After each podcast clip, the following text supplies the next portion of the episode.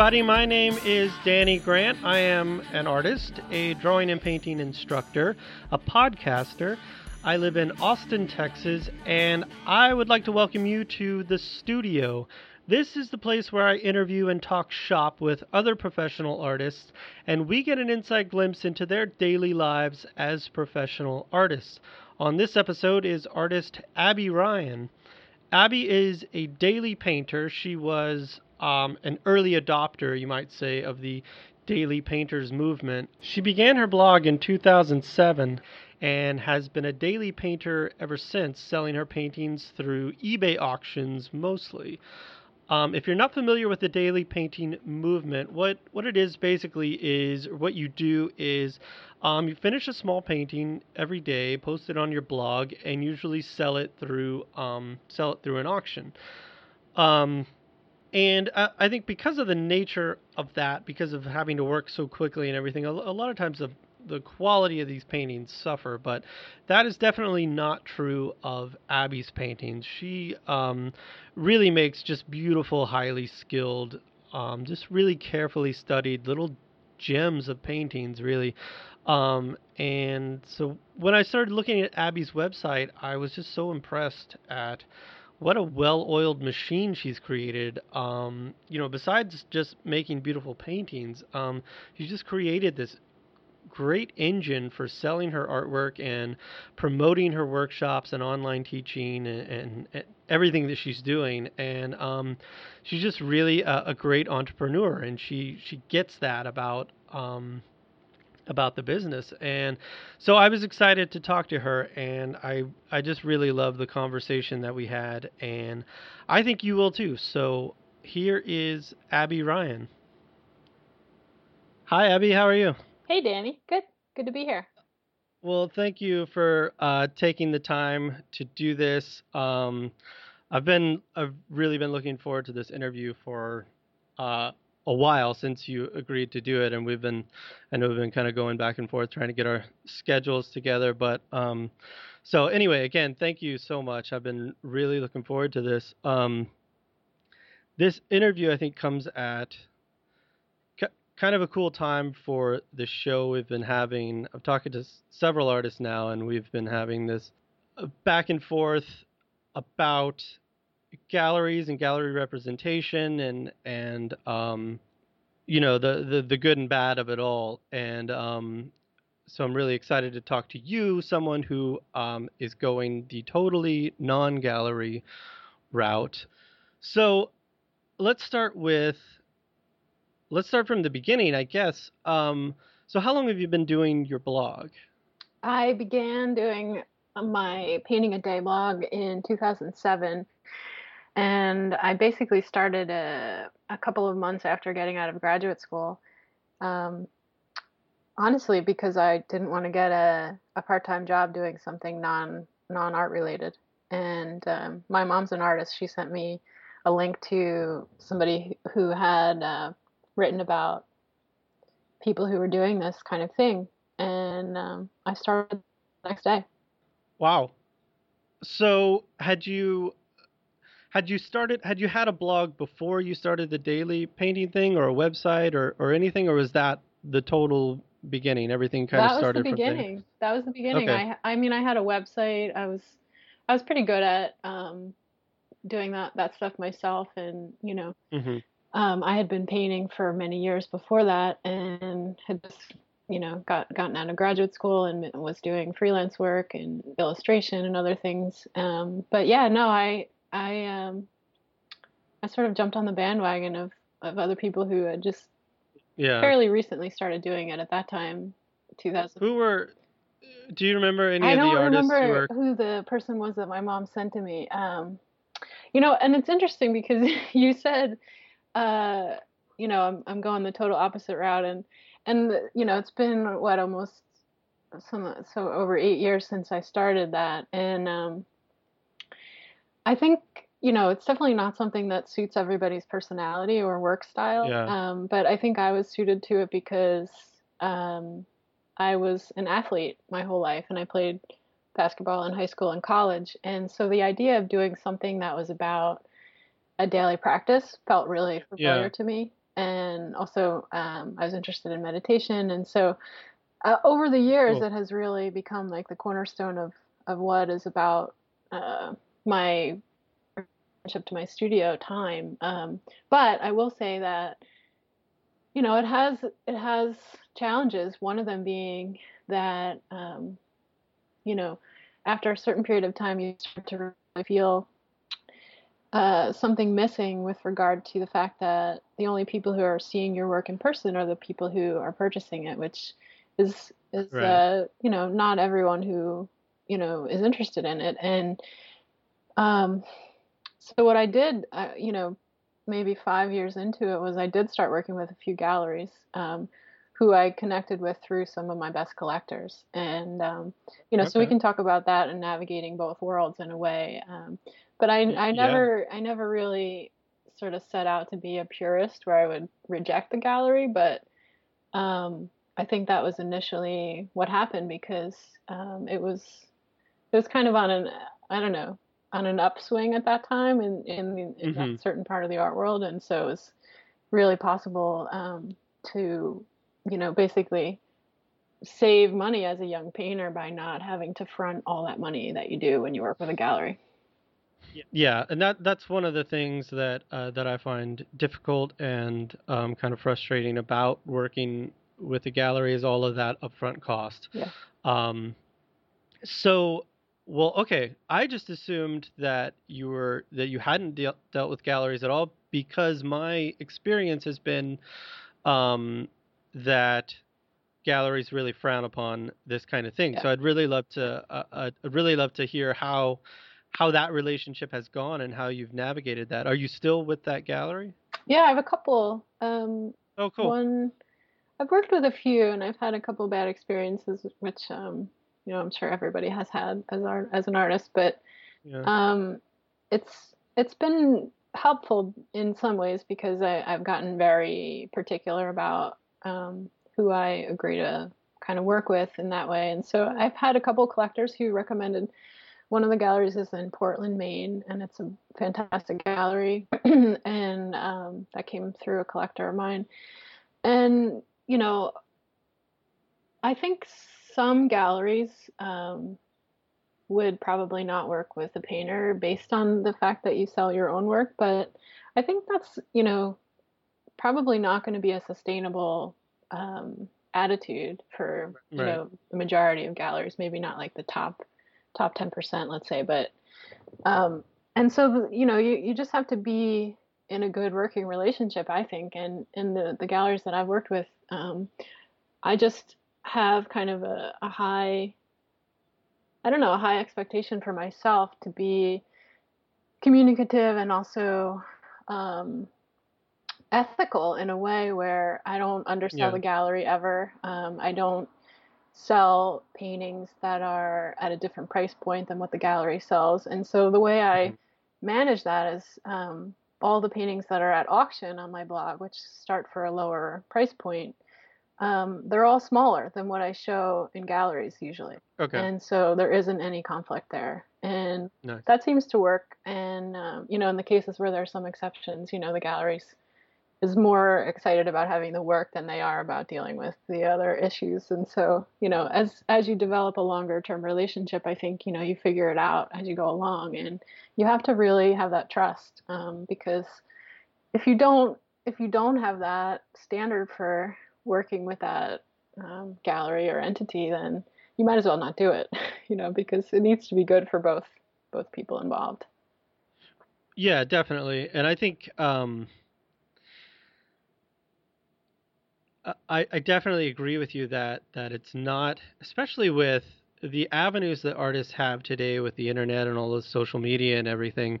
Um, for a gallery to say you can't, you right. can't, you can't do that stuff on your own, it's just insane because most of them are not doing all of the things that the artist is doing to promote themselves. Exactly. Yeah.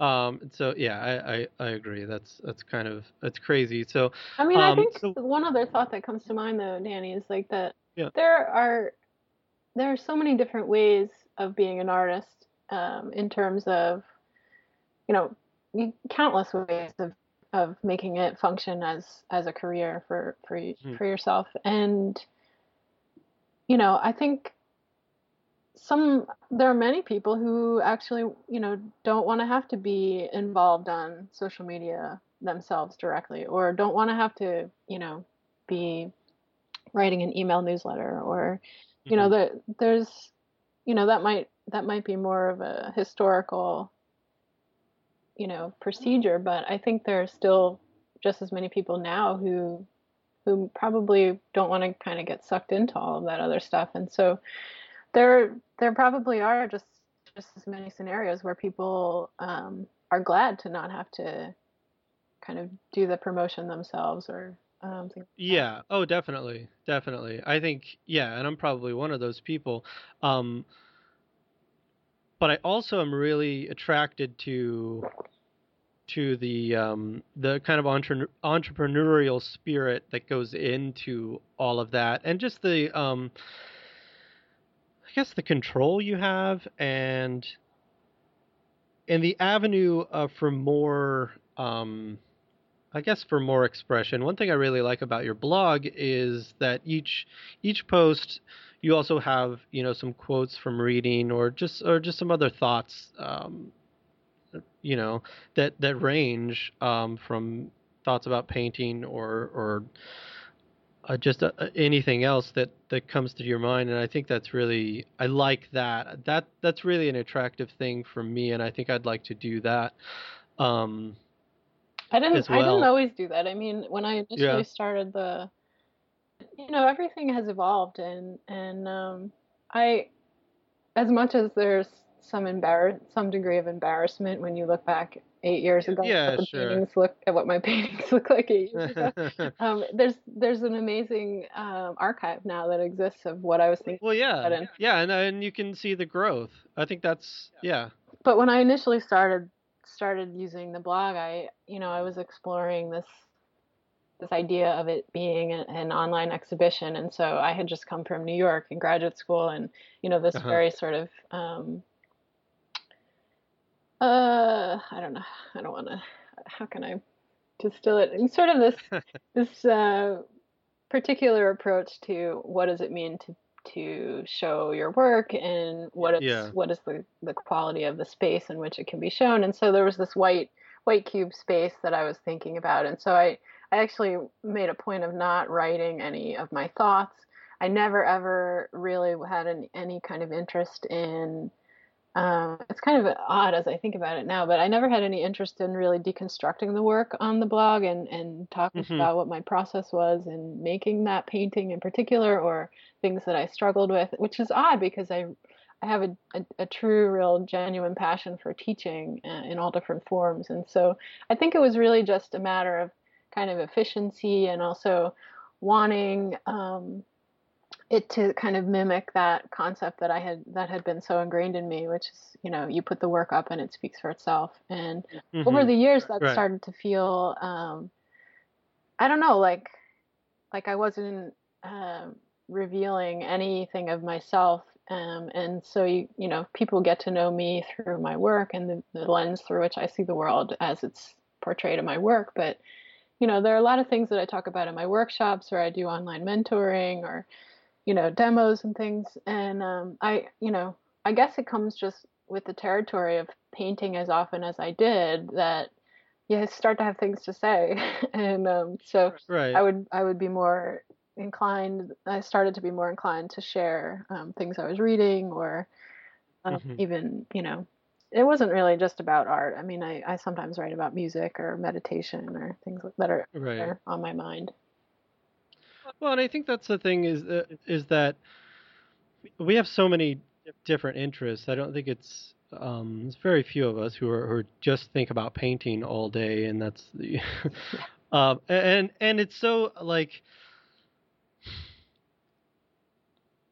And I think the blog is such a great place to just explore some of those other things. And uh, I think one of the toughest things about getting out and being being a professional artist is um, sorry, I'm a, I'm a, little bit all over the place, but um, is that you go to school and you have a certain view of the way uh, an artist should be and how that career should go, and then you fi- find out that maybe that's not the way that you want it to go, or it's not going that way for you, and so you have to figure something else out. And I think that's um, it takes a, a, a lot of courage to say all of those thoughts that I had about how this should go. Maybe I should rethink that, and and then to go do it. I think um, takes a lot of courage because I know for me, I'm I'm constantly thinking about the people that I went to school with and what are they thinking about, um, you know, my website or the the latest painting I did or whatever. And it's so hard to get out of that mindset and just go and do the career that fits for you. Um, I'm still battling that, and um, and that's what I love about again that's what I love about what you're doing because basically I'm I'm just sort of looking at it and going that's what I want to do. Can I do that? Right.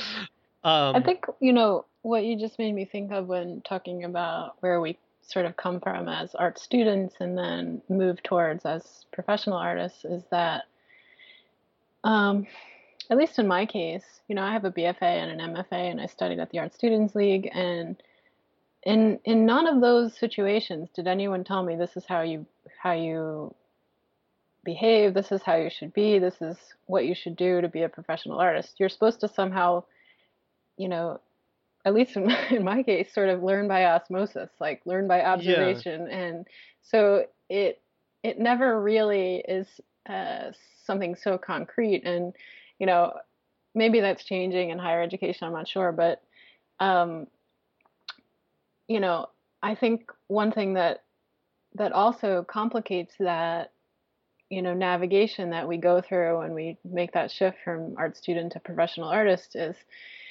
um, the internet and how much we have at our fingertips now. And I know that mm-hmm. for myself that and I, I teach about this a lot and I think you know I teach about it because I, I think about it and, and it's something I grapple with myself, which is how do we hear our own voice and our own thoughts when we are, um, you know, at any moment we're able to have access to the voices and the images and the thoughts of of countless other artists. And mm-hmm. on the mm-hmm. one hand, it's it's amazing, and I will never ever, you know, talk down about it. But it also poses a lot of challenges that I think a lot of people I think are not necessarily directly discussing all that much yet, which is that um, you know it gets in the way of us as yeah. as sort of efficiently getting to the point of knowing really what what is my voice, you know, not just in the work but also in what do I want to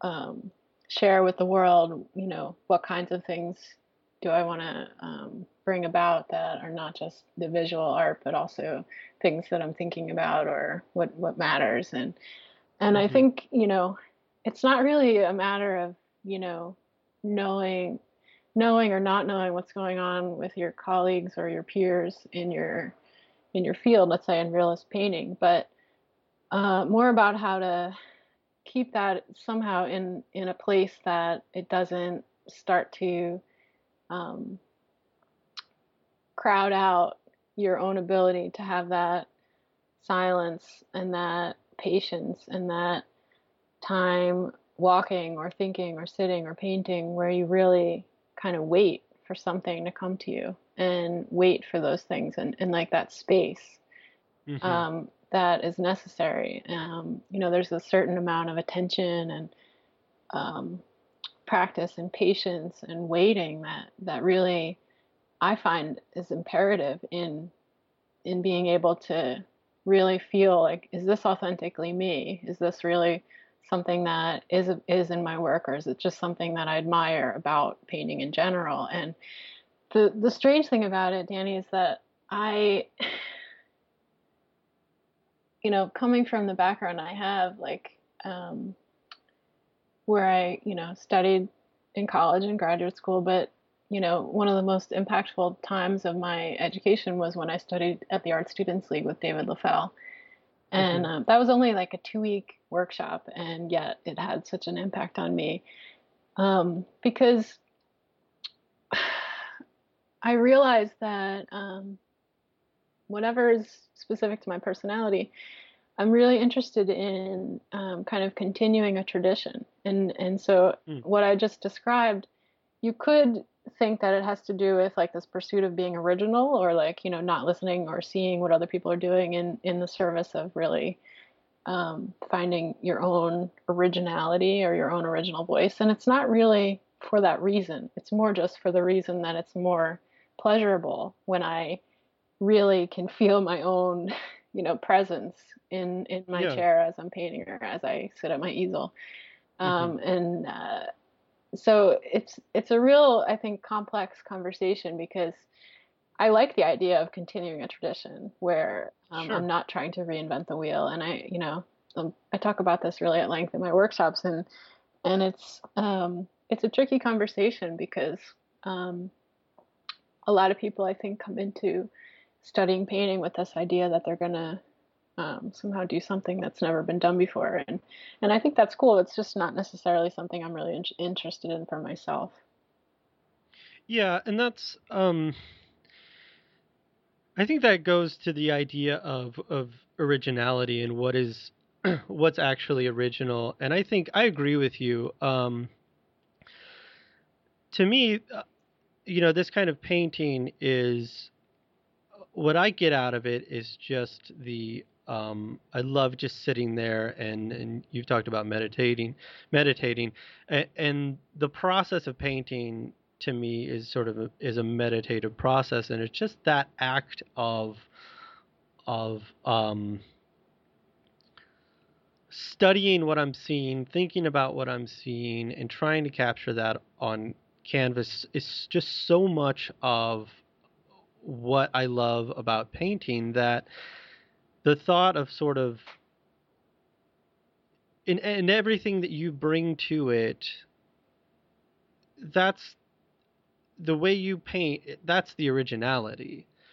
Like i don't think that we have to um as long as we're doing it sincerely it's going to be original. Like we can't avoid it really. Yeah you know what exactly. i mean? if you're you're painting what what strikes you as beautiful or interesting or you know if it, as long as it's sincere i think uh, originality is unavoidable. Um, and so yeah i think it's the same thing that goes with um, uh, maybe a little bit different uh, string of thought but um, individual individuality you know if, if like um, a lot of people think you've got to be super zany and just wear crazy things to be uh, you know to be an individual and that's that's a really immature uh, idea of individuality. I think it's the same thing with originality in painting. If you just do do what you do sincerely you're going to clearly be uh, you know an, an individual and if you paint uh, what you paint sincerely it's going to be original. Um my uh, my one of my favorite sort of uh, mantras or quotes that uh, is I think originally a Buddhist thing. Um, someone, a speaker at a, a, Buddhist group that I attend, spoke of it, and it's not really something you can find anywhere online, which is kind of cool. um, mm-hmm. Which is this uh, sort of short quote: "Learning without practice is weak. Practice without learning is blind."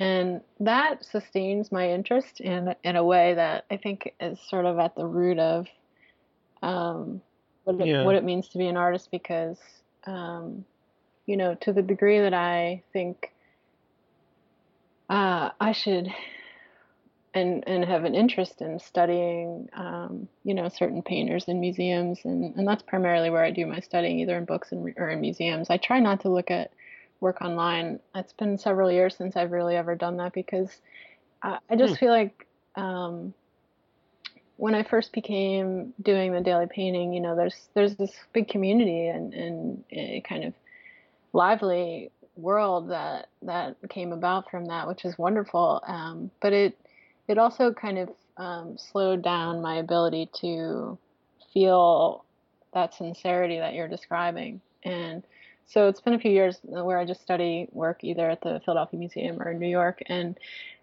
well, sorry, let me jump Sure. in. How how so? Like how um how do you feel? Why? What's the difference between looking at paintings online and then? um, I think because I mean, besides the obvious differences, but yeah, I think um, I mean so much of what I'm uh, I think what I'm really striving for as a as an artist and in in a sense where it's not about selling, not about marketing, not about blogging, just just about me and the painting itself is this inquiry into um, the paying attention and the capturing of a moment that you need that that happens when you sit down and pick up the brush. And for me, that's not just what the image is. It's also um, what the surface looks like, um, what the brush strokes Mhm. are doing, the, the gesture of how you use the brush. And those are things that you just, you know, are limited or altogether missing when you look at things online. And, and you know, I, Right. I've studied these, these, I think three or four paintings at the Philadelphia Museum by uh, Fantin-Latour. They're these floral paintings. And Mhm. um, I basically go, you know, every couple of weeks and just look at um, the background, which is, you know, these. I'll send you the painting, but they're basically like a brown, like a light brown Oh, background. There's basically yeah. nothing there, and um, and and yet it's just totally captivating to me because it's it's entirely uh, a mystery how you know the paint is has been applied and and it feels airy but it also feels opaque and it feels solid but it also feels like Hmm. space and so there's there's something that as I really noticed like what do I feel like after I'm in a museum versus what do I feel like when I look at a bunch of people's artwork online I Oh, sure. feel different. And so paying Yeah. attention to that feeling and what really kind of is uh, an affirming uh, outcome, really, for what makes me feel motivated in my work. Um, it was it was kind of correlated with that, and um, you know the the gesture of the paintbrush. As much as my work in image online looks pretty um, tight, let's say I don't know what what better word to use uh, or Yeah. realistic um, almost everybody who purchases it and, and you know sees it in person is sort of thrown thrown by or um, kind of curious and, and intrigued by how um, how really painterly it is when you see it in person and you know the smell of it and the texture of it and you know Yeah. they're very I mean I'm not saying they're thickly painted at all but um, there are things that are important to me in my work that um, I guess that's that that sort of practice of study is kind of in alignment with. Cool. Yeah, it's um I like that you mentioned that the, the the way you feel after walking out of a museum versus the way you Yeah. feel looking at paintings online. It's it's almost like we I think part of it is I don't know, this isn't the main thing, but part of it I think for me maybe is is just that you can just scroll so quickly through so many paintings online and it just you don't you can't appreciate it and you can't see any of that stuff you can't see the brush strokes you can't see you know can't really see the color um because everything's been photographed right um Yeah, that reminds me. A few years, several years ago, there was a, a really beautiful Rembrandt show at the Philadelphia Museum, and I there was um, he did a portrait of a uh, what was it? Something at a Emmaus, some kind of religious portrait. It was a multi-figure portrait and kind of an interior space, and yet on the on the table there was like this sweet little still life, um, and uh, it was a small part of the scene, but I I sort of I went back a bunch of times to to just look at that. And um uh, and we all know as artists that in the museum shows um for better or worse when you leave the the special exhibitions they kind of usher you through the gift shop area. And that's where the exit usually goes. And um, right. and so right after I was studying this painting for you know sometimes an hour at a time just the one painting I would go through the gift shop area and see all of the Mm-hmm. reproductions of that exact painting. And because I had just, you know, familiarized mys- myself with it for so long and studied it, hmm I could see immediately what was wrong with the reproductions from a contrast perspective, from a color, from um, all different avenues like brightness. Um, hmm and yet, the the crazy thing or the, the disturbing part was that by the time I got home, I would I, I looked up the painting online, and I and between the time you know the, the 15 minutes it took me to drive home, um, and and the fact that I was visually taking in other things in in my visual field, I couldn't I couldn't as clearly decipher which one was the most accurate painting Yeah. reproduction just in that 15 minutes when i when i left the the exhibition and went into the gift shop i could tell right away what was wrong but in that time Right. frame that li- little bit of a lag time i couldn't make out which parts of it were really what were making it kind of not accurate anymore and and it really struck me and, and it, was around that time that i started working with galleries because i I started to feel what that felt like Mm. of of the frustration of of the work starting to be defined by the image of it um, and not by those other aspects of not just the surface but also the the subtleties of contrast and color and things. Yeah. Yeah, it's I had a, a pretty negative experience recently where I um and this is the last thing that I ever want wanted to happen, but um a gallery that I wanted to get into um saw some of my paintings online and then saw the the originals and said one of their comments was they they ended up declining me for the gallery. And one of their comments was that this stuff uh, I forget what they said specifically but basically it was they they looked better online which is like the l- I mean I mean it's awful. Not very and, helpful and it, criticism. well, yeah. Yeah. Well, and it's it's so painful because um just that difference between online and the original and and you know, if I photograph something and put it online, my intention is to try to capture what's what the painting really is. Yeah. You know, so I always feel like I take the photograph and then um and it doesn't it doesn't look right, you know, so there's a little bit of Photoshop work. Um, and the Photoshop work is not to try to make the digital version look better; it's to try to capture the original. And uh, so, uh, you know, it, it kind of it hurt on a couple of levels, you know, where uh, obviously having the original be not as exciting as the digital, and then.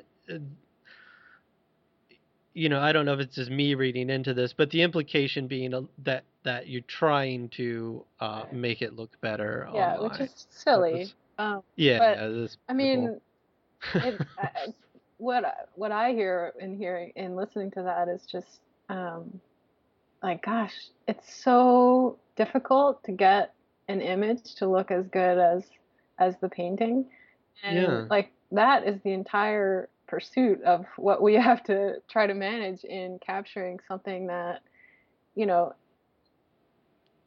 you know, the fact that, I mean, the sheer like the challenge of of getting the color on a screen where the light is coming at you to something that is an absorptive surface to have those two colors yeah, yeah, is nearly impossible and you know Yeah. it's definitely the least my least favorite part of the process of what i do. Um, maybe only behind varnishing paintings. Um, but i mean yeah, this is the I mean in a way i think on the one hand you know you want to think well um, if it's not a good fit for that gallery then so be it. But you you know you really want to think about it from this perspective of of um, how we we really can't uh, control how the work is perceived by others online and and that's one of the the huge as much as I've been an advocate of of doing the daily painting thing for those people that it suits their personality it's something that will never never go away as an aspect of of the challenge of it and um, yeah, I think on the one hand, it's totally a godsend for people who maybe lived in areas where they're more remote or there is not a good mm-hmm. community. And so I'll never, you know, talk down about it, but it, it definitely comes with its limitations. And, um, you know, I guess your, your story is an example of how it goes kind of both ways too. Yeah. Yeah. Well, speaking to that, um, and, and I don't want to I hope this isn't a negative question, but hmm? it just struck me. I was I was just wondering if you ever had a client who was expecting something different when they when they bought your painting from from the hmm? auction.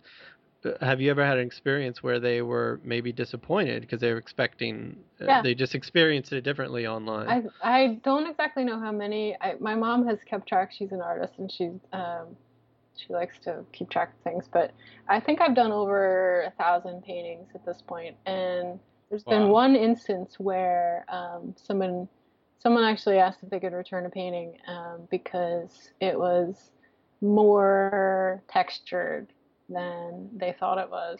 And oh wow! So I didn't really think much of it, um, although I don't know. I feel I don't know the the the scenario of auctioning your work is a really interesting one that I I, I kind of enjoy the idea of offering a painting that um, you know might sell for a couple thousand in a gallery, offering at a, a lower auction starting mm-hmm. place because I enjoy the fact that sometimes you know they sell for um, less than average. Sometimes they sell for way more than average. Sometimes they're kind of in the middle. And I like the idea um, from a, a big picture sense of like looking back on my life as an artist that I've been able to figure out ways of making my work available to people who maybe can't afford a couple thousand dollars, you know. And yeah. yet, um, you know, what comes with that is is this is this whole other realm of um, I think differently than it feels like in a gallery situation there's this scenario of um, you know using let's say eBay for the auction platform, which is I use it because it's the most you know it's the biggest machine that's you know transparent. Right. You know, there's no workaround. It's it's it's honest. It's you know it's third yeah. party kind of thing. Um, but there's this instant um, kind of let's say, peripheral connection with the work being sort of a commodity that is sold on this platform that sells like electronics and cars and like you know right. and so there's a little bit of that which you know it doesn't really ever go away for me but the payoff is that the work is available to people who can mm-hmm. trust the platform and um, you know sometimes you know i have some people who can, you know often you know bid up to a certain amount and, and, and always stop and, and occasionally they, they can get something. And mm-hmm. that to me is really kind of fulfilling in, yeah. in a way that I think, you know, long term is, is something that, that feels good to me. Um, but, you know, what comes with that is sometimes people are uh, kind of treat the, the artwork as um,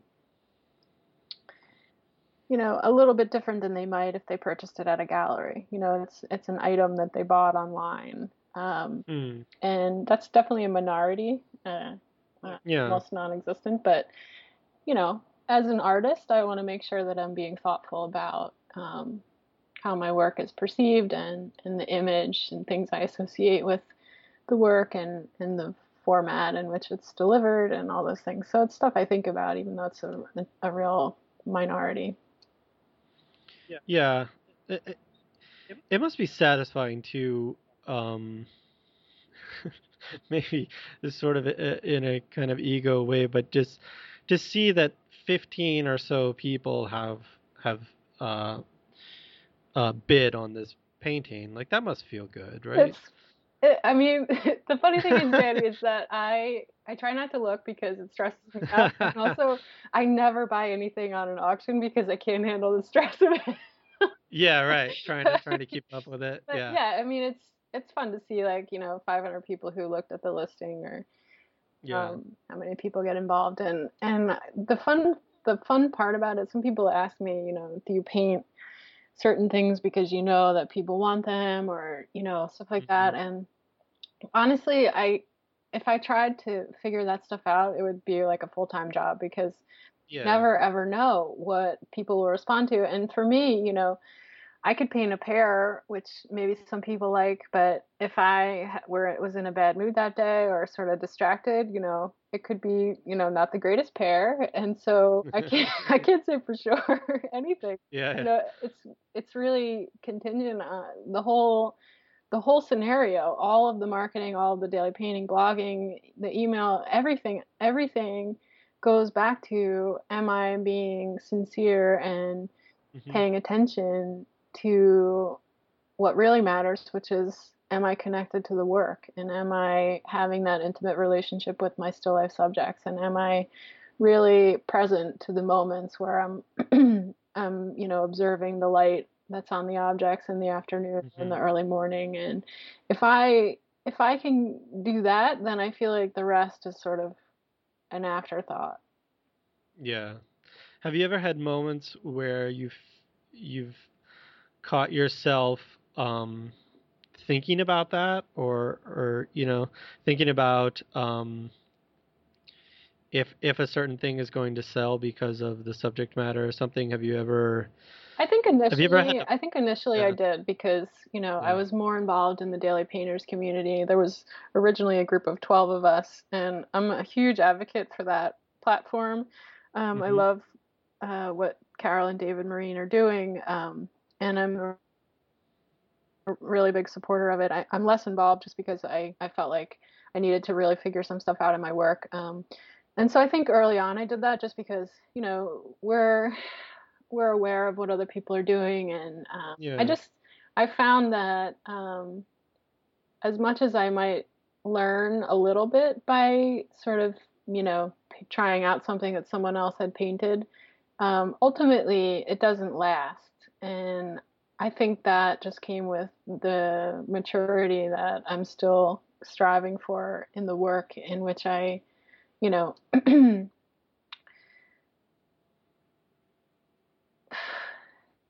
just see each painting as an inquiry into that moment. And um, I mhm feel like if you allow yourself, and I think it's a practice also, like a discipline, where you sure. if you yeah. allow yourself to kind of get distracted by um, if something will be popular or well received, um, then I find, you know, I find that that that as much as a painting maybe embodies the spirit of that moment and the spirit of that painter, I feel like it also gets a little bit uh, muddied by that additional kind, you know, train of thought as well. And, you mhm know, for me, I also have trouble doing commission paintings for that same reason because then I have someone else's voice, whether it's yeah their actual voice or just their request or something.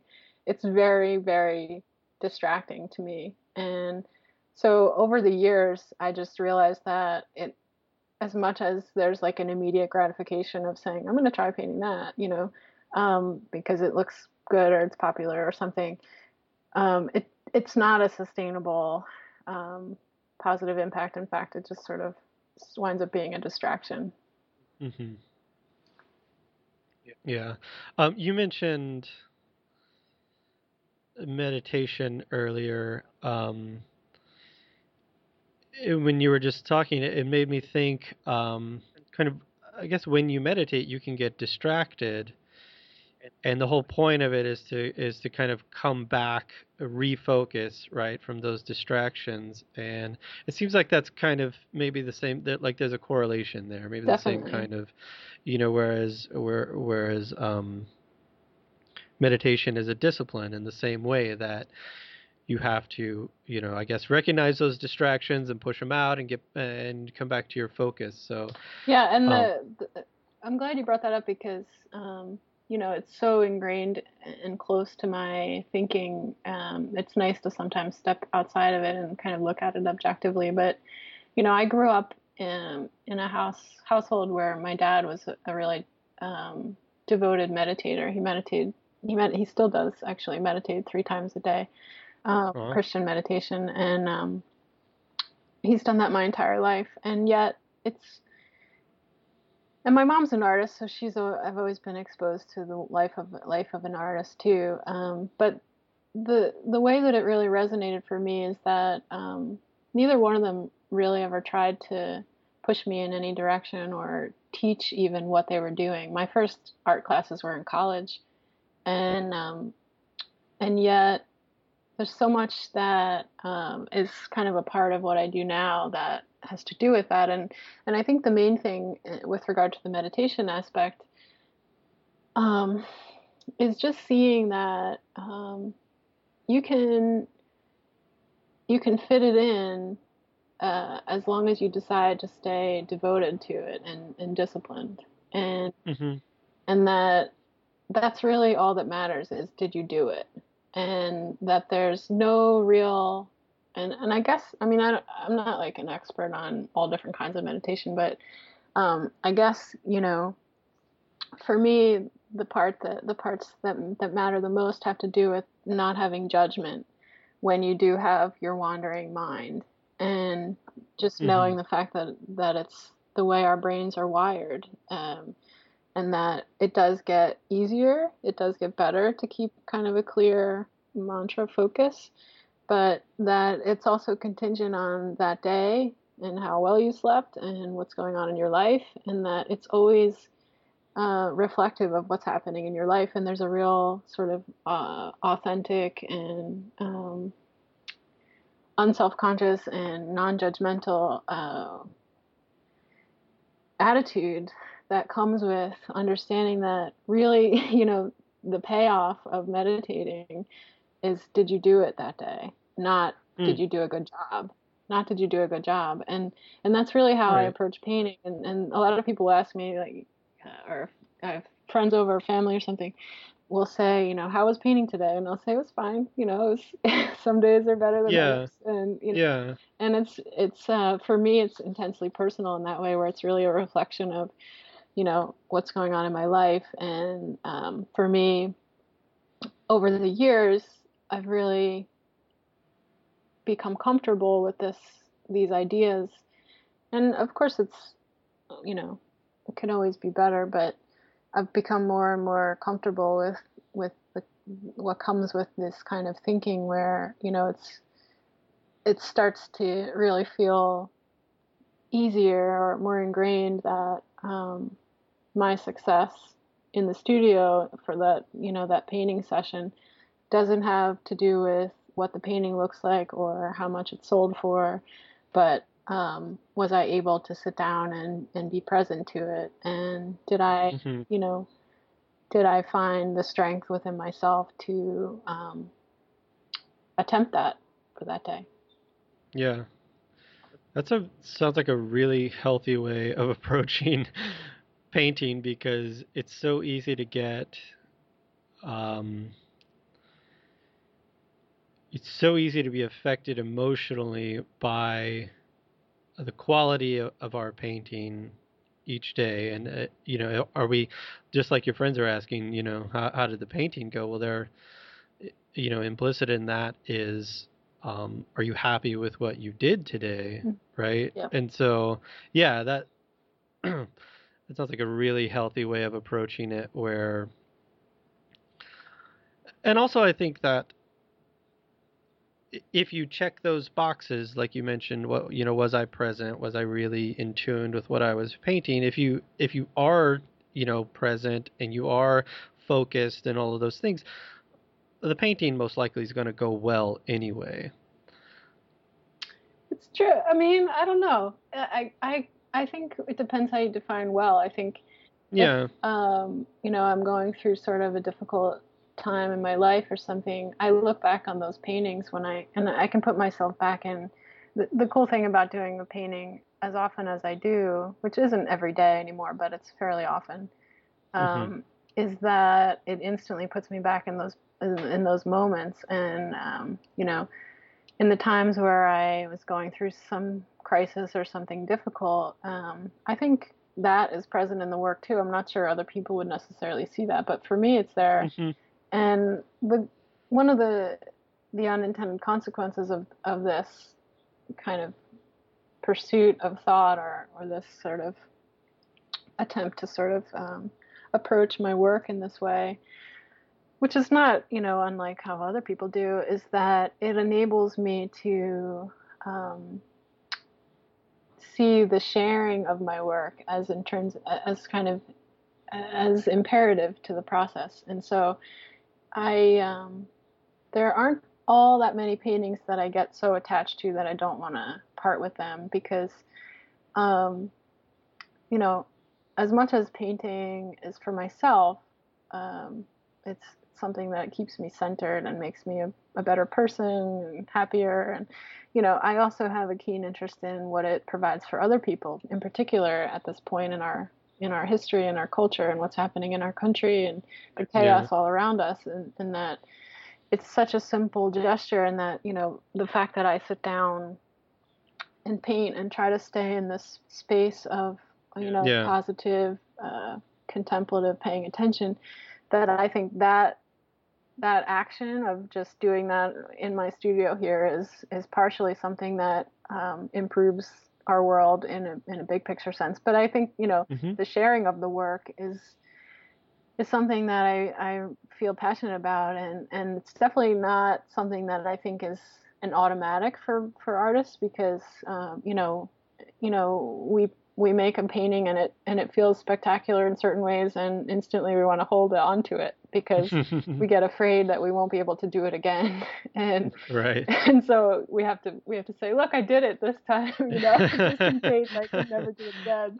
Yeah here's proof. Right. Here's proof. And what I've come to and you know there are very few exceptions like if it's something that's really sentimental that I've painted but what I've come to is that that energy is in that painting, and I want other people to to have that the vibration of the object in that way, and and it's exciting to me to send a painting to someone and have them say like. I cried, you know, or like I sat back and I just stared at it for hours. I couldn't stop looking at it. Or when I do, um, I do my live painting demos once a year where um, I have a, a, team of people who video the the painting I do, um, and it's streamed live online in real time. And um, I've had so many people write to me and say like I had this to-do list this morning and I had all these things I had to get done, but I couldn't stop watching. You know, I couldn't tear myself away, and that to me is is super uh, exciting. Yeah. Yeah, I think um, I think it's really essential uh, to maintain um, to kind of maintain a sanity in, in, in looking around what's going on. Our culture is going nuts, and we have yeah we have to still hold on to those things, um, and still think about. You just look at ourselves and say, okay, well, you know, I still have I have this, and my family's okay, and you know, people around me are healthy, or whatever's going on you know, and I think, um, yeah, the painting is is a great example of that, where you can just, and what an amazing thing to to share that with other people too, and, and for them to just go, you know what, it, it seems like the world's on fire, but it's really not, and and it depends um, what you focus on. I mean, not everyone is yeah. in that privileged position, depending on where where you are in relation to what's going on. But I think in a small way, you know, we have to keep doing it um, in order to to provide balance. And I think, you know, when I um, I've mentioned teaching, and you know, I come from a family of teachers, and so I've never really left that in myself either. And so mm-hmm. I still I'm a professor. I teach workshops and, and teach online and stuff. And um, the the live demos that I do, I I think that um, you know, with the internet, and I, you know, I don't want to belabor it, but with the internet, you know, there's a certain um, speed with which we can, like you said, look at many images in succession and and sort of read something quickly and uh, read many things. Um, where in earlier previous time periods, you know, we'd have to go to the library and find a book and find the wrong book and then try to find the right book. And, you know, it would be a slower process. Yeah. Um, but what I think is, is really wonderful about what the internet affords is that um, as much as we have that, I can also then do a live demo where um, people can watch my painting process from start to finish where you know they'll see if i have to wipe down a little bit to like move something over or you know mm-hmm. to, to sort of demystify that process and and just to say you know you see my paintings and you can scroll down and see, you know, 20 on the homepage of my blog. But if you want to see this painting, you have to sit for two hours and watch me paint it, you know? Yeah. And so there's sort of like a slowness to that that balances out in a way and that makes uh, kind of transparent something that otherwise um, might seem um, magical or you know, at best magical or mysterious at worst. right. um, wow. Um, okay. Uh, looking up at the clock and I know we didn't get to some other things that so crazy. Yeah. Well, I mean, we don't have to cut it off at a certain time, but um, let's try to get. I want to kind of get into some of the nuts and bolts of everything. Um, if if you're okay on time. Yeah, sure let me know. Let me know if you got to go. That's good. Um, so uh, you mentioned two hours for your demo. I wanted to ask you if you do you restrain yourself on the time that you spend on each painting? Is that because it seems to me like this has to be for this to work, you've got to be pretty systematic about the whole process. So is that part of it? Do you do you um, keep it at two hours or? Um, there isn't any aspect of the, the live demos, let's say, that um, that limit it in that way. I think. Um, well, not not often... necessarily the live demo, just just the the daily oh, practice. Oh, oh. Um, no, I think it, it, depends on the size. It depends on the the subject. Um, I don't, um, as much as I'm an organized uh, sort of type of person who likes schedules and routines. um, I'm yeah. not really able to just because it feels too stressful. I'm not really able to paint at the same time every day or have like, like sort of a rigidity about it in that way. And so, okay. you know, sometimes I'll paint in the morning light. I have a north facing window, so I can do it really anytime. And, um, and, but cool. although in the summer, there are there's woods across the street so in the summer the light is very green uh, later mm-hmm. in the day but in the winter it's the best time because then there's sky across the street but um right i you know i i don't uh, you know people Are, that's one of the qu- first questions that people always ask um, which is you know do you do it at the same time every day or like like yeah. people are just trying to understand like you know they can get themselves to brush their teeth every day, but but other than that, like there's not things that you can get yourself to do every day. And the, yeah. um, so it sometimes I'll paint in the evening in the last few hours, uh, the last couple hours of light, and um, you know I'm I'm not I'm I'm not really rigid in that way. And so sometimes the paintings will take less than two hours, sometimes they'll take more. I mean, one thing that I do have as kind of a rule uh, not so much a rule, but more just a personality thing, is that um, you know when I do larger work, 8 by 10 or up to 11 by 14, sometimes um, for galleries, I do those in a single sitting. So there's still the alla prima method, and okay. so those might take several hours, maybe three, two or three times as long as the the tiny ones that are post. Yeah.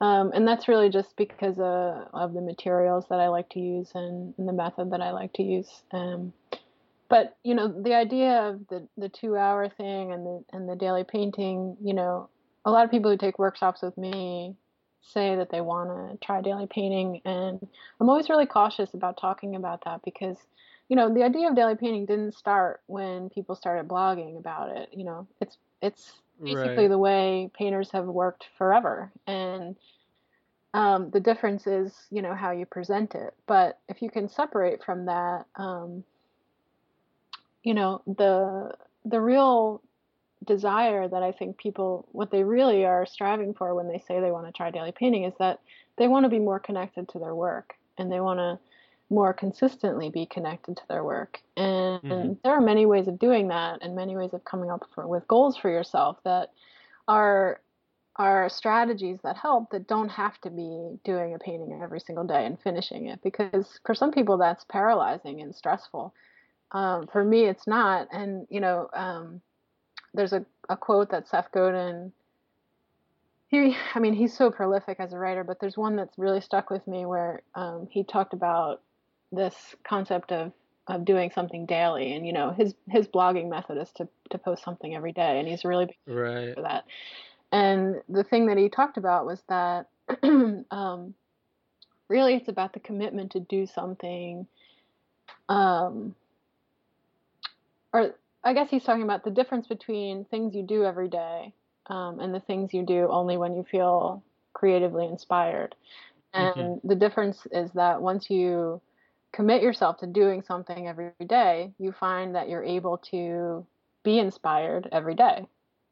Right. And that it's kind of a, a decision, but that decision is not really for everyone. But when you do decide that, if you want to try it even for a period of time, that if you commit to trying it, then you realize that you actually are able to be inspired every day, and that it's oh, not sure. it's not about if you're going to do it. It's just what are you going to paint and how are you going to get it done. Right. That to me is really kind of an interesting differentiation.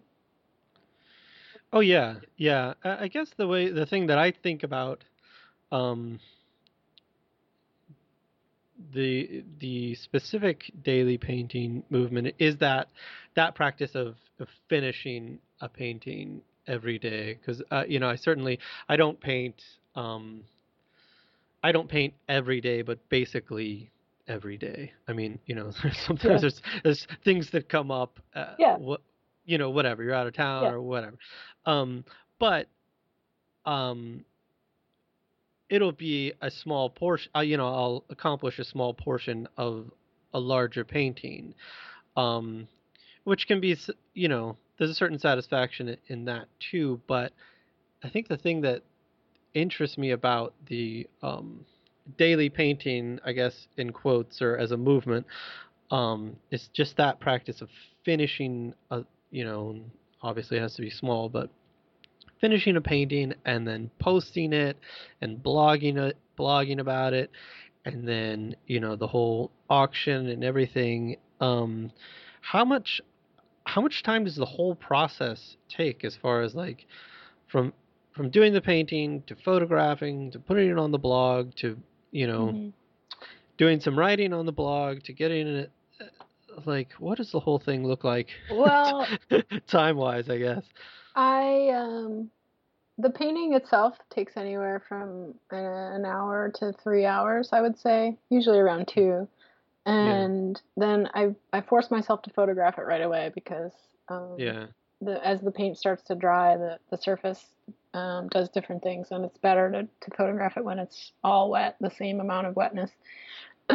um, and you know, I've streamlined the photographing process, so I pretty much only have to bracket, you know, a couple f-stops and to find the right the right yeah. uh, brightness. And do you stuff. photograph it right there on the easel, or do no, you have to move it to a different space? Or? No, I have it on the other side of my studio, which is not all that big, but on the other side, I have a little um, shelf where I just set it up okay. upright and, and put on um, some lights and you know then there is some color correcting like you mentioned and um, it depends on how efficient I am uh, yeah. but I would say the the post production after I'm I you know I sign the painting takes probably um, at the mo at the least uh, the quickest I can do it is in like 20 minutes and the maybe the longest sometimes is an hour. And that depends on you know if I'm writing about something else or um, you know I keep sort of a, a, note on my phone that has things that I've, I've noticed in a book or yeah. an article I read. So I kind of have like a that's cool. A collection of things that are stuff that I'm. is that part of your daily process too? Then to to just kind of be mindful of of catching things. It's basically like keeping a sketchbook, I guess, right? Yeah. Where you mm-hmm. just. yeah. That's cool. And yeah. um, you know, I don't do that every time because I want to keep myself in check and say, you know, I'm a painter, I'm not a writer, but yeah. I like to share, and and nothing that I really write about is is all that um, packaged. Let's say I I pretty much will say sure. like here's a quote that I came across that I that struck me, or this is kind of a cool article. Like I don't really go into anything that's that's all that um, intellectual beyond what what the actual you know the source is, is doing on their own. Um, but right.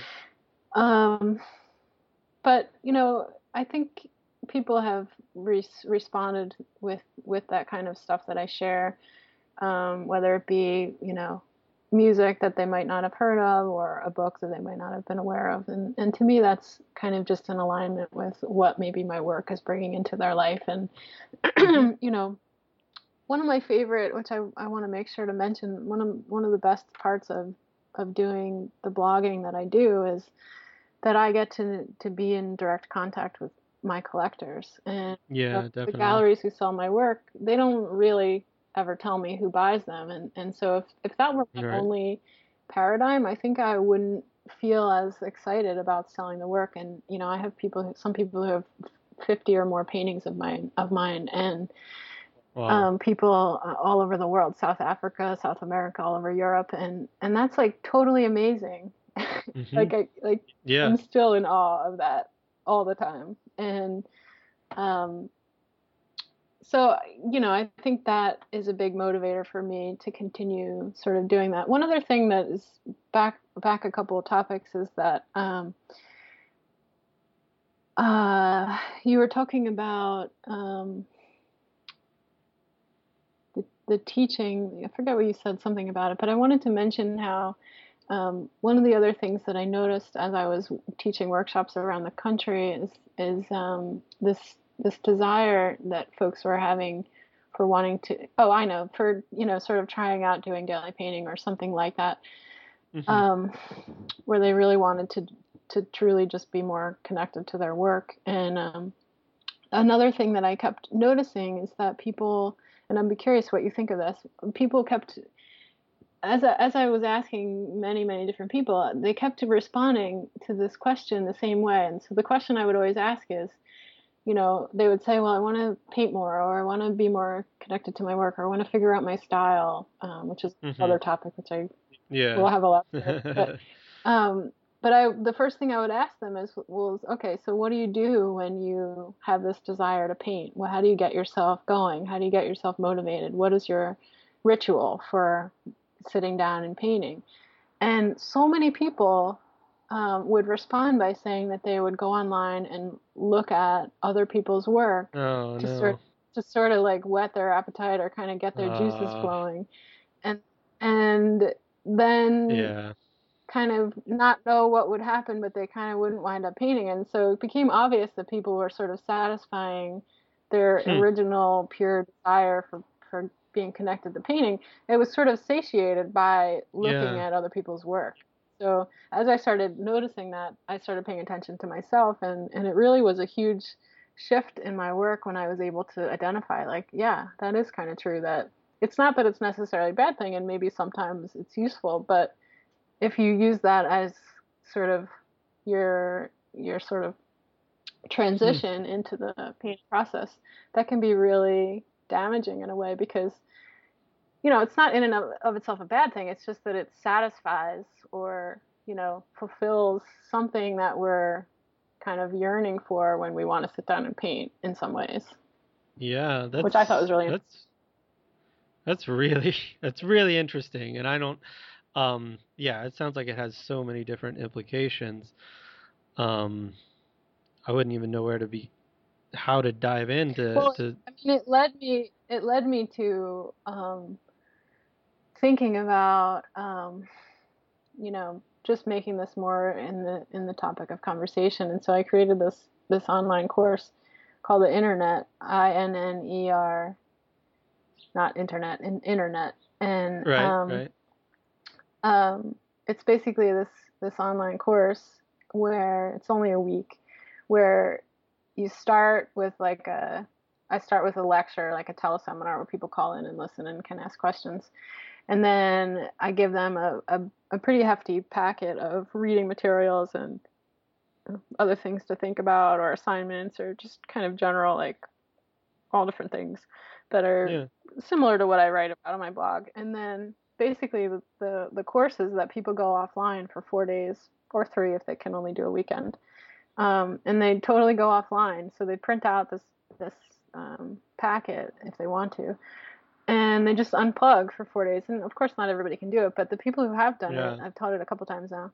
Um, you can imagine, you know, what Yeah. what sorts of good things happen when when people decide to do that. But but it's um, it's not a popular it's not a popular idea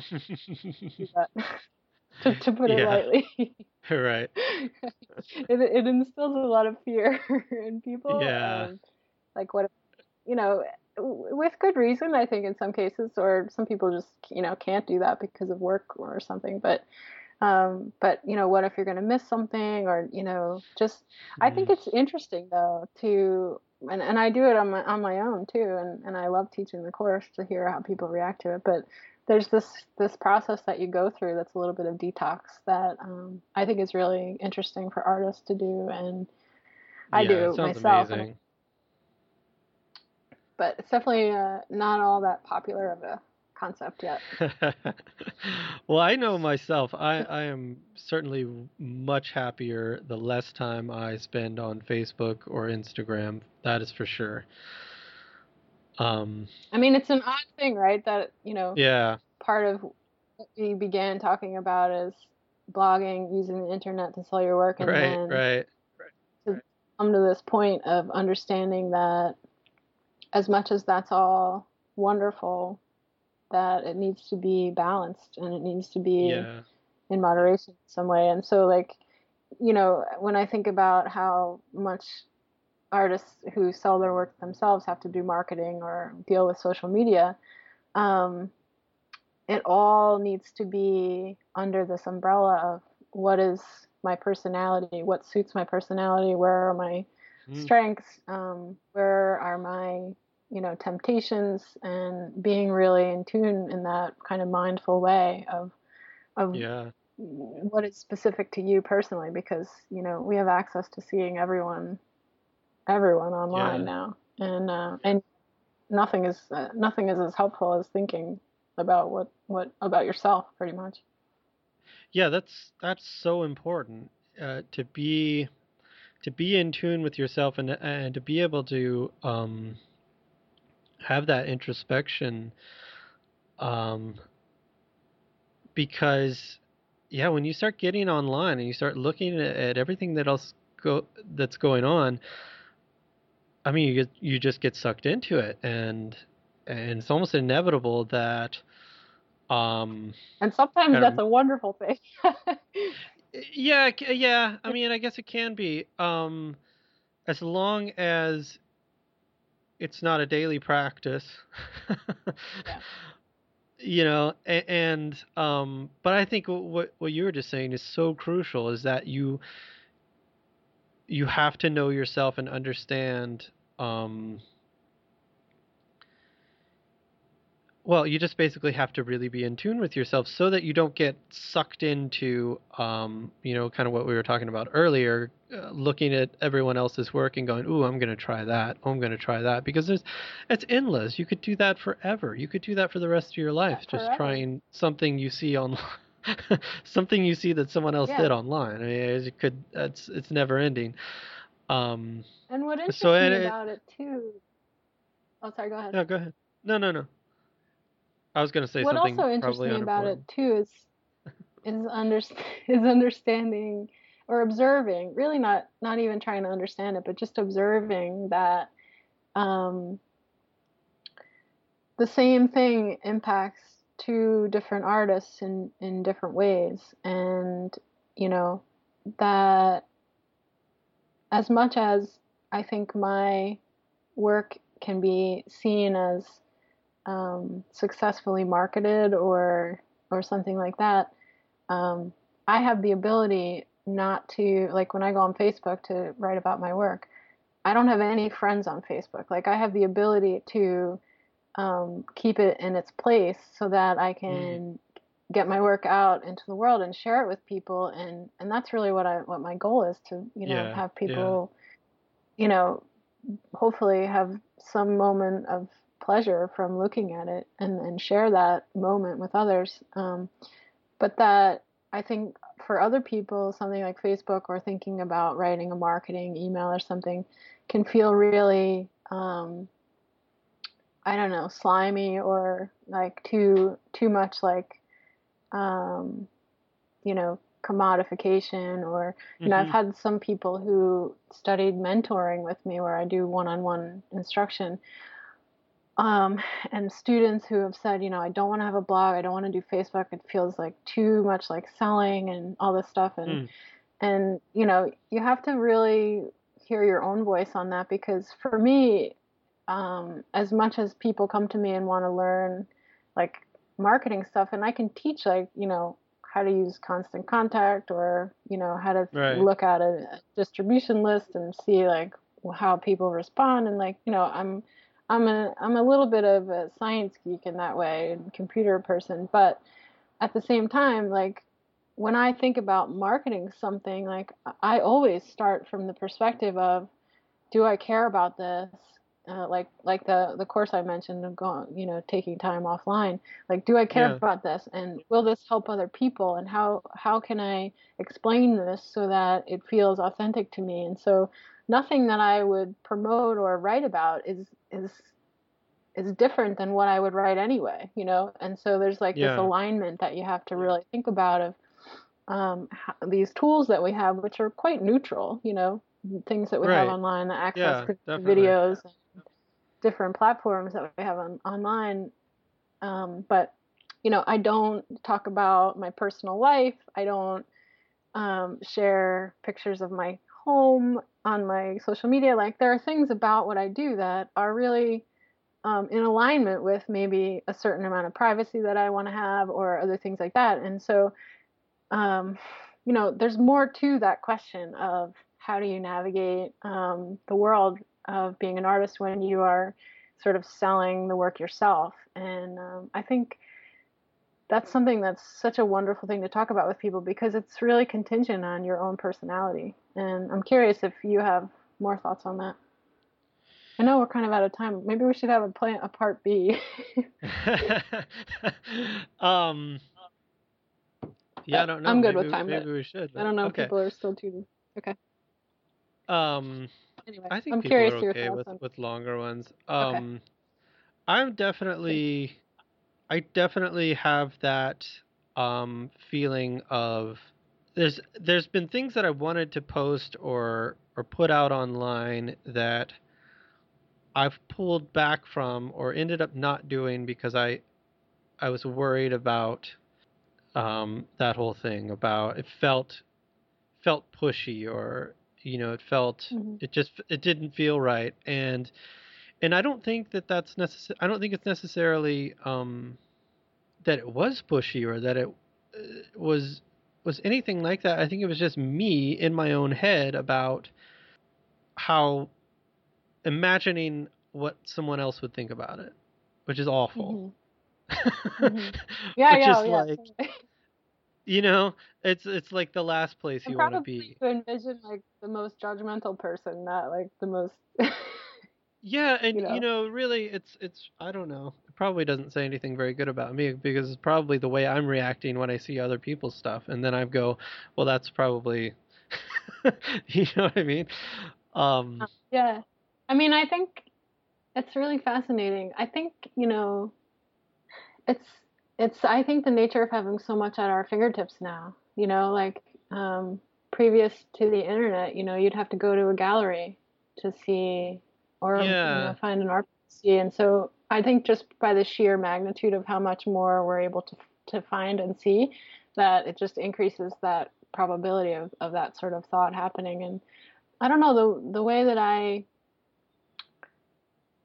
I find that it's helpful to to think about it is that um, you know first and foremost i'm i'm spending time doing something that's really hard. You know i sit down and paint even a thousand paintings later and i don't know i have fear. I don't know if it's going to work yeah. out i don't know if i'm going to feel like i wish i hadn't done that. Um, and I, I still feel like it's fresh every time. And so if, if i maintain that and also this understanding that i from a non-ego based perspective, I have something that makes people feel good. That if I sit mm-hmm. down and paint it that day, that you know, I can maybe help someone. And I've gotten some emails over the years from people who, this one woman, her husband had um, Alzheimer's, and she wrote me this really heartfelt email about how the paintings that I sent her every day really, um, you know, impacted her in these significant ways. Wow. And, um, you know, I, I focus on that because if we allow yeah. ourselves to focus on the criticism, you will you will always find criticism because right. criticism is the business of many people. It's it's their right. it's their work, and right. that to me, if you can sort of take the power out of it in that way. Yeah. And the other thing is like, I also you know as much as I am unabashed unabashedly selling my work each day that I paint it, I also don't like like there I, there are standards that I have. So like I I don't send out a pain I don't send out an email to my newsletter people um, unless I have a new painting. So I don't just send out an email to say these are the ones that are available like over and over again. You know, like I right. I expect of myself to paint a new painting if I'm going to send yeah. somebody an email because email is really nice. a privilege you know, to have someone's email address and to oh for sure ha- have yeah. them have them say come into my email box, you know, inbox every yeah. day. That's a privilege, and I never take that for granted. Um, and yeah. so I expect of myself to either have something interesting to say or something to offer or some new painting where I've put effort into it to to earn that right, you know. Mhm. Yeah, you know, going back to what I was just saying is is I've never had any I've never had any negative uh, reaction to anything I've ever done. So it's totally unfounded. my fear. I'm lucky because right? I've had a lot. I mean, when you start to be, you know, written about or or in certain oh sure you know situations yeah. like people come out of the woodwork, so you're you're uh, you're lucky. Yeah. Well, yeah, but I'm just saying, you know, for me, I need to just shut up and get over it because I don't. People aren't for the most part, I don't think people are receiving it in the way that it's happening in my head. Yeah. you know, so do you have an um, example, or is that asking a lot? What's that? Do you have an example of what you're referring to? Because I'm so curious, or or is that too much? Um, you can pass on that if you want to change the subject. No, it's no, it's fine. It's a good question. Um, I wish I did. Um, you can email me later. It's okay. Okay. no, I think it's just the way it's almost every time I put something, uh, put a new painting on Facebook or something. Um, I'm always self conscious about. Um, you know, I've, I've heard many times that people respond to. I'm sure you've heard this too, and and I think it's part of part of why you're so successful. But people respond to uh, stories. So you know, a story about a painting, or oh yeah, you know, if if there's a, if if you can put something behind it, a story that people can connect to, then then um, it you know means more, or it sticks with them more, or um, and so you know, I've done that a couple times, and it just it's nothing it's so weird because it's nothing that i'm receiving back. It's it's totally me cringing every time i put it out. And yeah so to me danny that's like a really interesting example because to me that means that um, or let's say uh, well, let's not talk about you personally. Let's say in, gen- in general, if a person has okay. that attitude, I would say they're probably someone who's a little bit private. They're probably someone who might be an introvert. They're probably someone who, you know, really thinks a lot before they share something or, you know, depends on who is in your circle when you're socializing of what you decide to share. And to me, that's mm-hmm. information about what is right for that person's um, kind of program of how they put put themselves out there. And i don't I, I mean i would never encourage anybody to push through that because it won't work and it won't be authentic. And you know mm-hmm. in my case like i don't really talk about my personal life. I don't you know everything is very yeah. intellectual. And yet it's very personal and authentic. And i don't just put something up that i think is a popular article or book, you know, I either have to have read it or mm-hmm. you know thought something sincere about it. And and so I think what you're referring to is incredibly valuable information of the oh, you know, that's what, how we have to find out what really is important to us is to try it and then say, oh yeah, that that doesn't feel good, so let's not do that again, and yeah, you know, try yeah. something else because you know this idea of telling a story. You know, I think one of the first times that that came out was um, a, a while ago now, maybe in the late '90s. Dan Pink's book, uh, A Whole New Mind hmm. about how right brainers will rule the future. And he's this lawyer and kind of science guy who's talking about all the reasons why right brain people will rule. It's actually quite quite good. There's a video accompaniment to it that's pretty good. Um, huh. But he he talked about things like that um, that are more right brain, like um, the ability to sing to think in terms of a symphony, like multiple parts, and also to think in terms of story and all these things and it's true what he was talking about in the late 90s mm-hmm. actually happened but i also think that those kinds of strategies will also fade away just like i hope facebook fades away sometimes but you know ultimately like it needs to be in your own you know in your own path in your own i don't know how yeah. to say it but you know whether it's like um, just sharing a few words, one sentence. I don't know. That to me is more effective if it's if it's authentic and and and it conveys a sense of um, kind of self acceptance in the person who's sharing it. That's way more effective than something that that you described that doesn't yeah feel like it's in alignment with with the the truth of whatever is inside of that person. Mm-hmm. I, there's you know there's so much um, so much material out today as far as uh, marketing and kind of all this. Uh, I think of it as sort of business self help. You know, it's just tons of stuff out there, and I read a lot of it.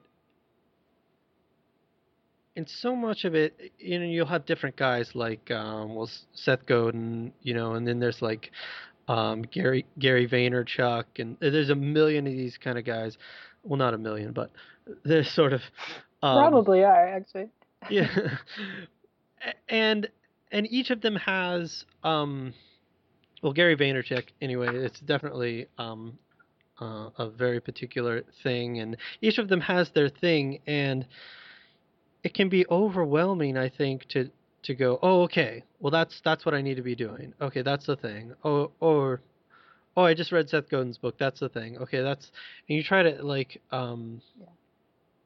implement a lot of this stuff, and I think going back again, I think the, the probably the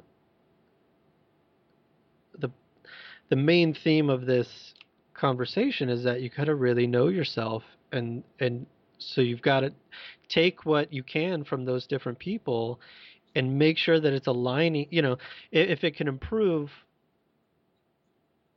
who you are then use it. But if it's not if it's not like Gary Vaynerchuk is very much not me right, right. that's not I can't I'm not going to be that guy um and that you know in people's faces. That's just you know just sort of the opposite of end of of who I am so um I think that's part of what's in my head is going oh all right, that's the thing I need to do. I'm to go do that. That that'll be the key. If I can just start implementing all this stuff, that'll be the key. yeah, that's exactly it. And and the the thing that you said, Danny, about knowing yourself is I think incredibly scary because there is no set way to do that. And yeah. I I always, you know, when people ask me about marketing, I always say, well, how often are you painting?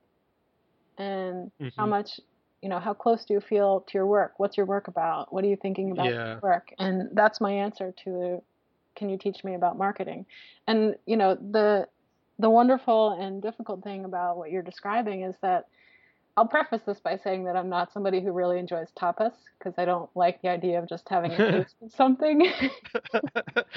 and yeah. I, will just be upfront about that. But um, so we are able to have this, you know, tapas like taste of all these different methodologies of ways of of handling search engine optimization and marketing Yeah. and all these social media things and all the algorithms are always changing.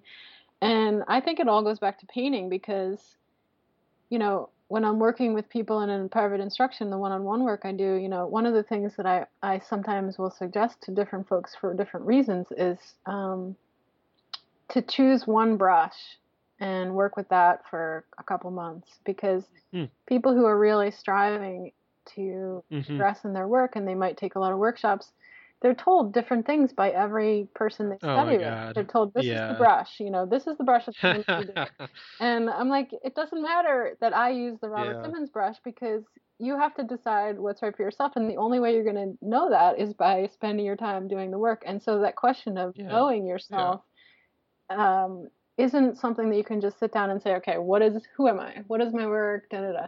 You actually have to sit down and do yeah, that's many a great hours of point. painting. That's a great the way point. you figure out the the know yourself question is and knowing yourself even from the perspective of how do you want to handle marketing or how do you want to handle Right, all those right, things. right. you actually have to just sit down and paint because it all comes from that and it all should always come from that Right.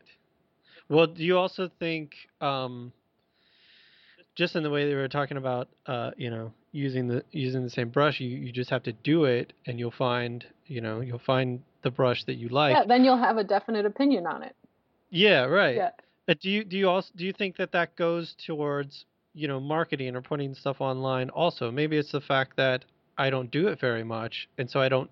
So I'm having trouble figuring out what's Oh, I what's the see. best approach Yeah. for me. You know what I mean? Like I'm just you just have to do it and and maybe fail a bunch and have a lot of uncomfortable. Yeah, that's that's a great feel point. feel really uncomfortable. yeah, that's and a good, and good point because um, yeah sorry, I'm getting excited about, but because um, there are things that I tried from reading certain different marketers, like Marie Forleo teaches the B School Business School marketing online thing, and there are things that I tried based on what I read years ago, and people started unsubscribing. It didn't feel like my voice. I Oh. was like, this is this doesn't feel right. And but Yeah. but yeah, you're exactly right. I tried out something and so you know people who find my work now are like wow this is really you know maybe kind of a consistent voice or, or presentation yeah. have but Well, there are things like yeah. that yeah i think you're right Yeah, I think that's why.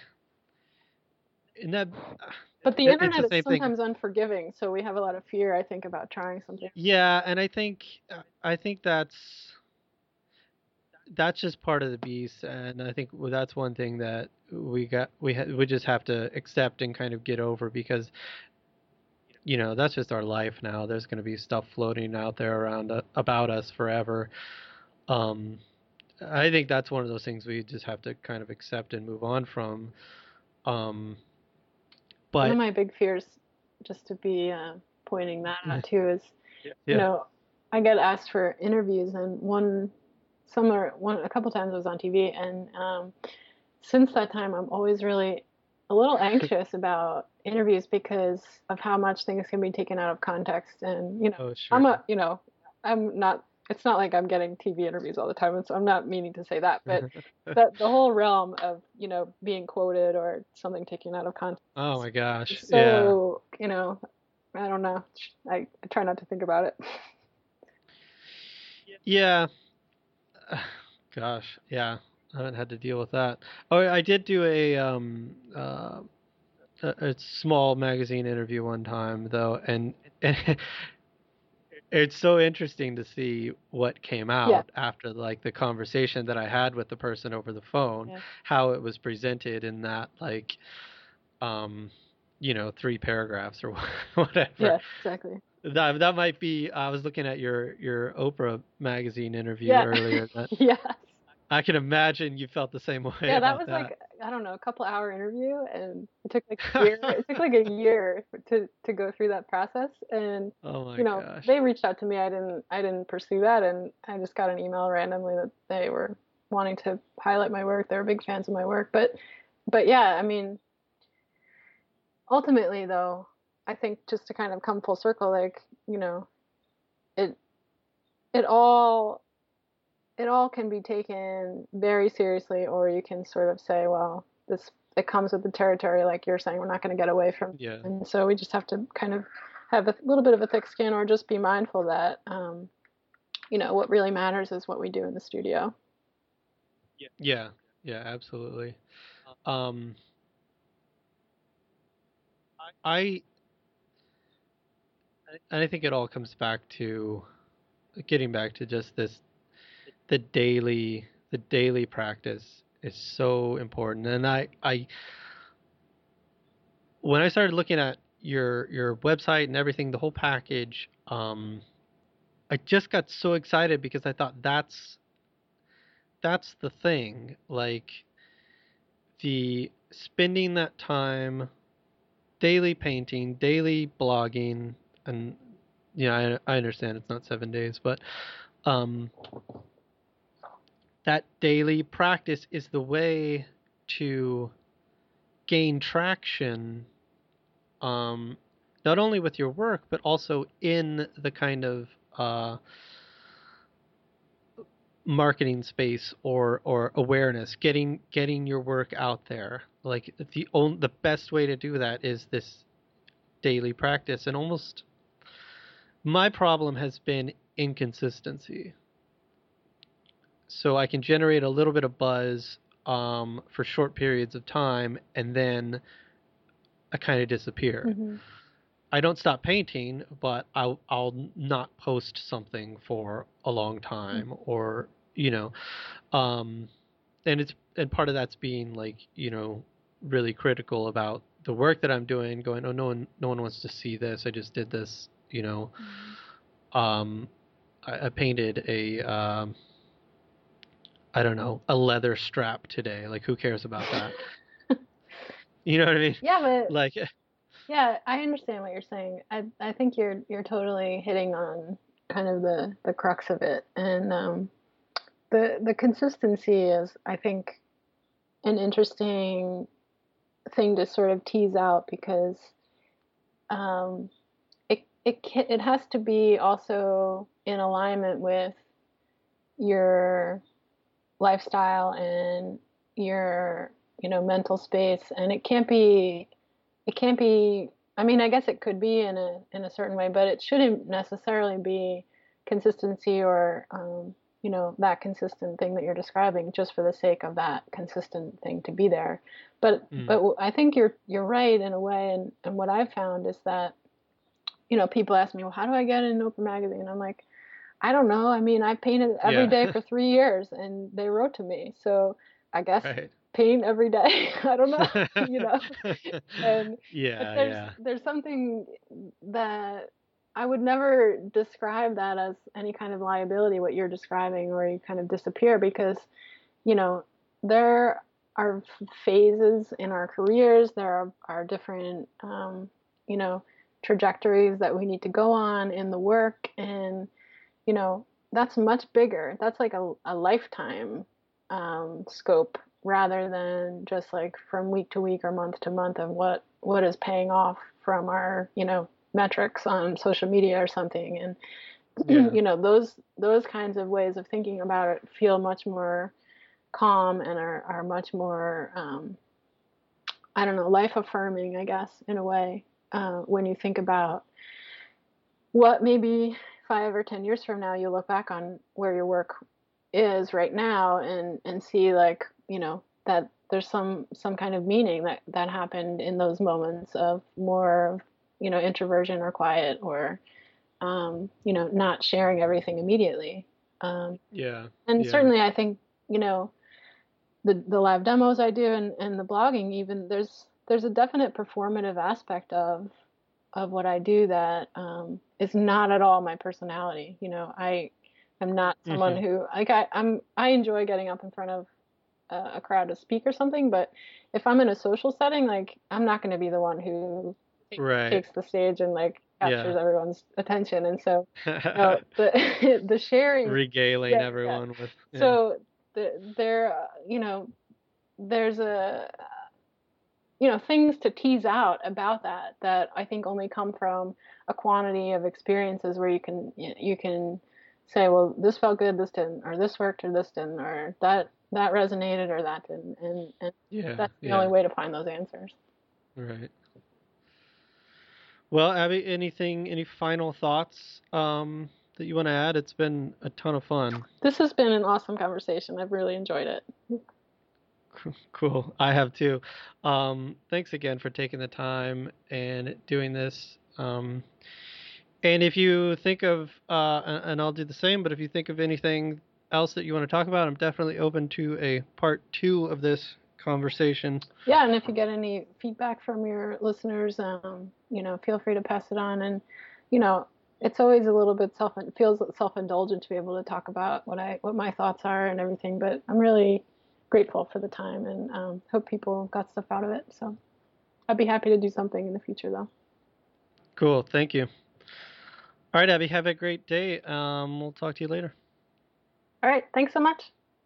Bye. Bye. Okay, uh, I want to thank Abbey again for a really illuminating and fun and interesting conversation. And I especially want to thank her for the free therapy session she gave me towards the end there.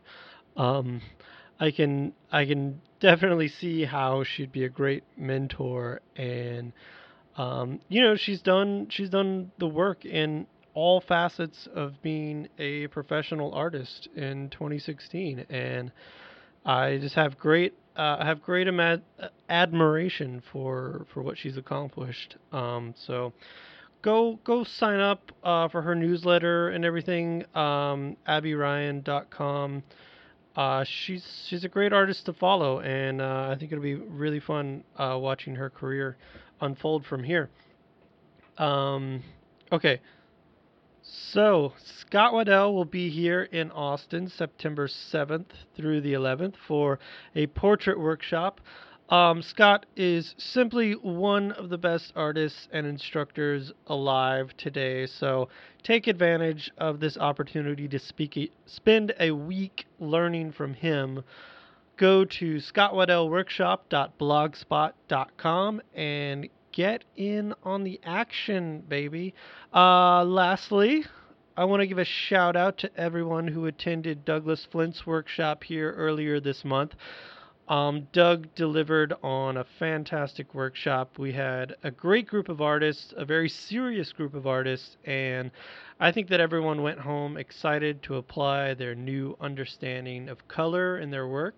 Um, so thanks to Douglas Flint and all the artists who participated in that workshop. And that's all I got. Um, email me, Danny at DannyGrantFineArt.com with uh, thoughts, comments, reaction to the show. Um, and subscribe and rate us on iTunes. Um, okay, thanks everybody. See you next time. Bye. Everybody got shit to pay.